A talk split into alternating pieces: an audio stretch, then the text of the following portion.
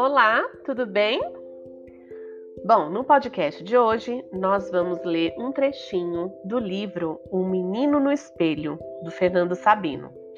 A leitura vai ser do prólogo, tá? O título é O Menino e o Homem. Vamos lá? Quando chovia, no meu tempo de menino, a casa virava um festival de goteiras. Eram pingos do teto ensopando o soalho de todas as salas e quartos. Seguia-se um corre-corre dos diabos, todo mundo levando e trazendo baldes, bacias, panelas, pinicos e o que mais houvesse para parar a água que caía e para que os vazamentos não se transformassem numa inundação. Os mais velhos ficavam aborrecidos. Eu não entendia a razão. Aquilo era uma distração das mais excitantes. E me divertia a valer quando uma nova goteira aparecia. O pessoal correndo para lá e para cá e esvaziando as vasilhas que transbordavam. Os diferentes ruídos das gotas d'água retinindo no vasilhame, acompanhados do som oco dos passos em atropelo nas tábuas largas do chão, formavam uma alegre melodia às vezes enriquecida pelas sonoras pancadas do relógio de parede dando horas. Passado o temporal, meu pai subia ao forro da casa pelo alçapão, o mesmo que usávamos como entrada para a reunião da nossa sociedade secreta. Depois de examinar o telhado, descia aborrecido. Não conseguia descobrir sequer uma telha quebrada, por onde pudesse penetrar tanta água da chuva, como invariavelmente acontecia. Um mistério a mais, naquela casa cheia de mistérios. O maior, porém, ainda estava por se manifestar. Naquele dia, assim que a chuva passou, fui, como sempre, brincar no quintal descalço, pouco me incomodando, pouco me incomodando com a lama em que meus pés se afundavam. Gostava de abrir regos para que as poças d'água, como pequeninos lagos, escorressem pelo declive do terreiro, formando o que para mim era, uma, era um caudaloso rio.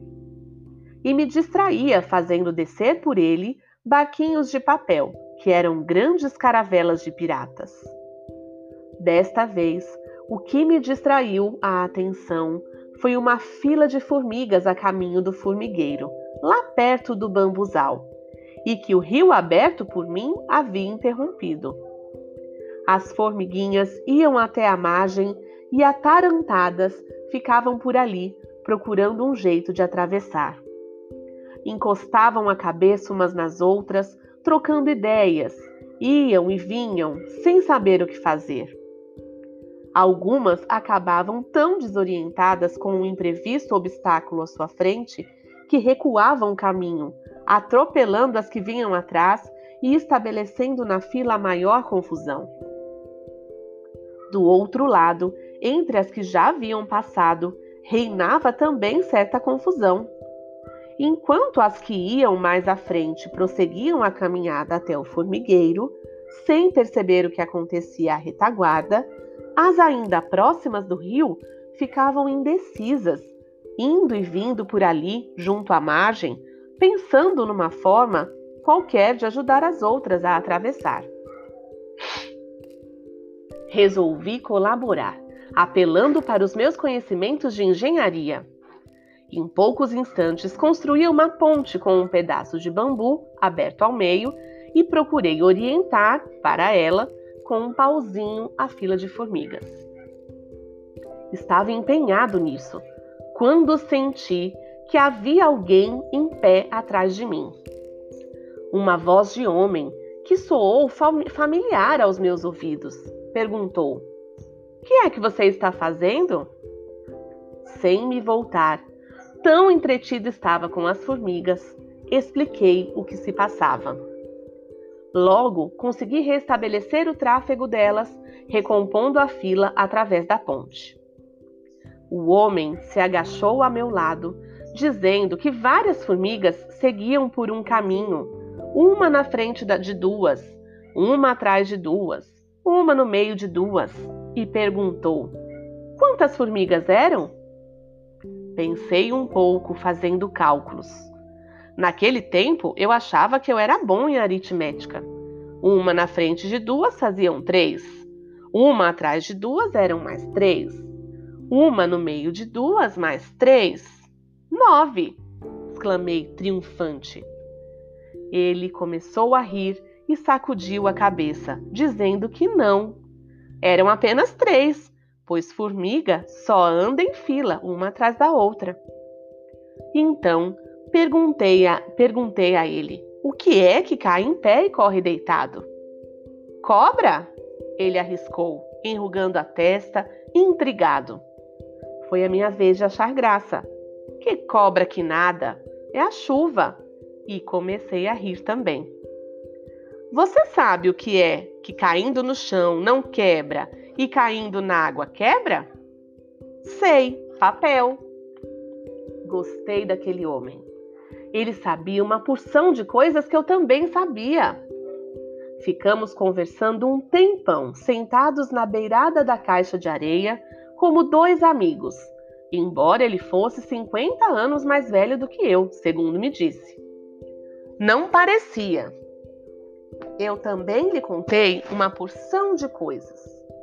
Falei na minha galinha Fernanda, nos milagres que um dia andei fazendo, de como aprendi a voar como os pássaros e a minha aventura de escoteiro perdido na selva, as espionagens e investigações da sociedade secreta Olho de Gato, o sósia que retirei do espelho, o biririca, valentão da minha escola, o dia em que me sagrei campeão de futebol, o meu primeiro amor, o capitão patifaria, a passarinhada que Mariana e eu soltamos.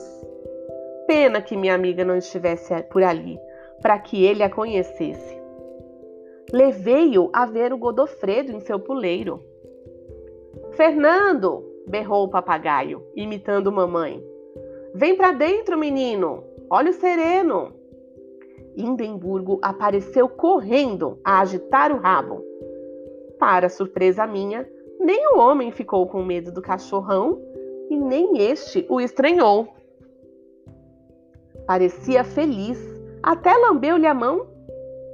Depois mostrei-lhe o pastoff no mundo do quintal, do fundo do quintal, mas o coelho não queria saber de nós, ocupado em roer uma folha de couve. O homem disse que tinha de ir embora.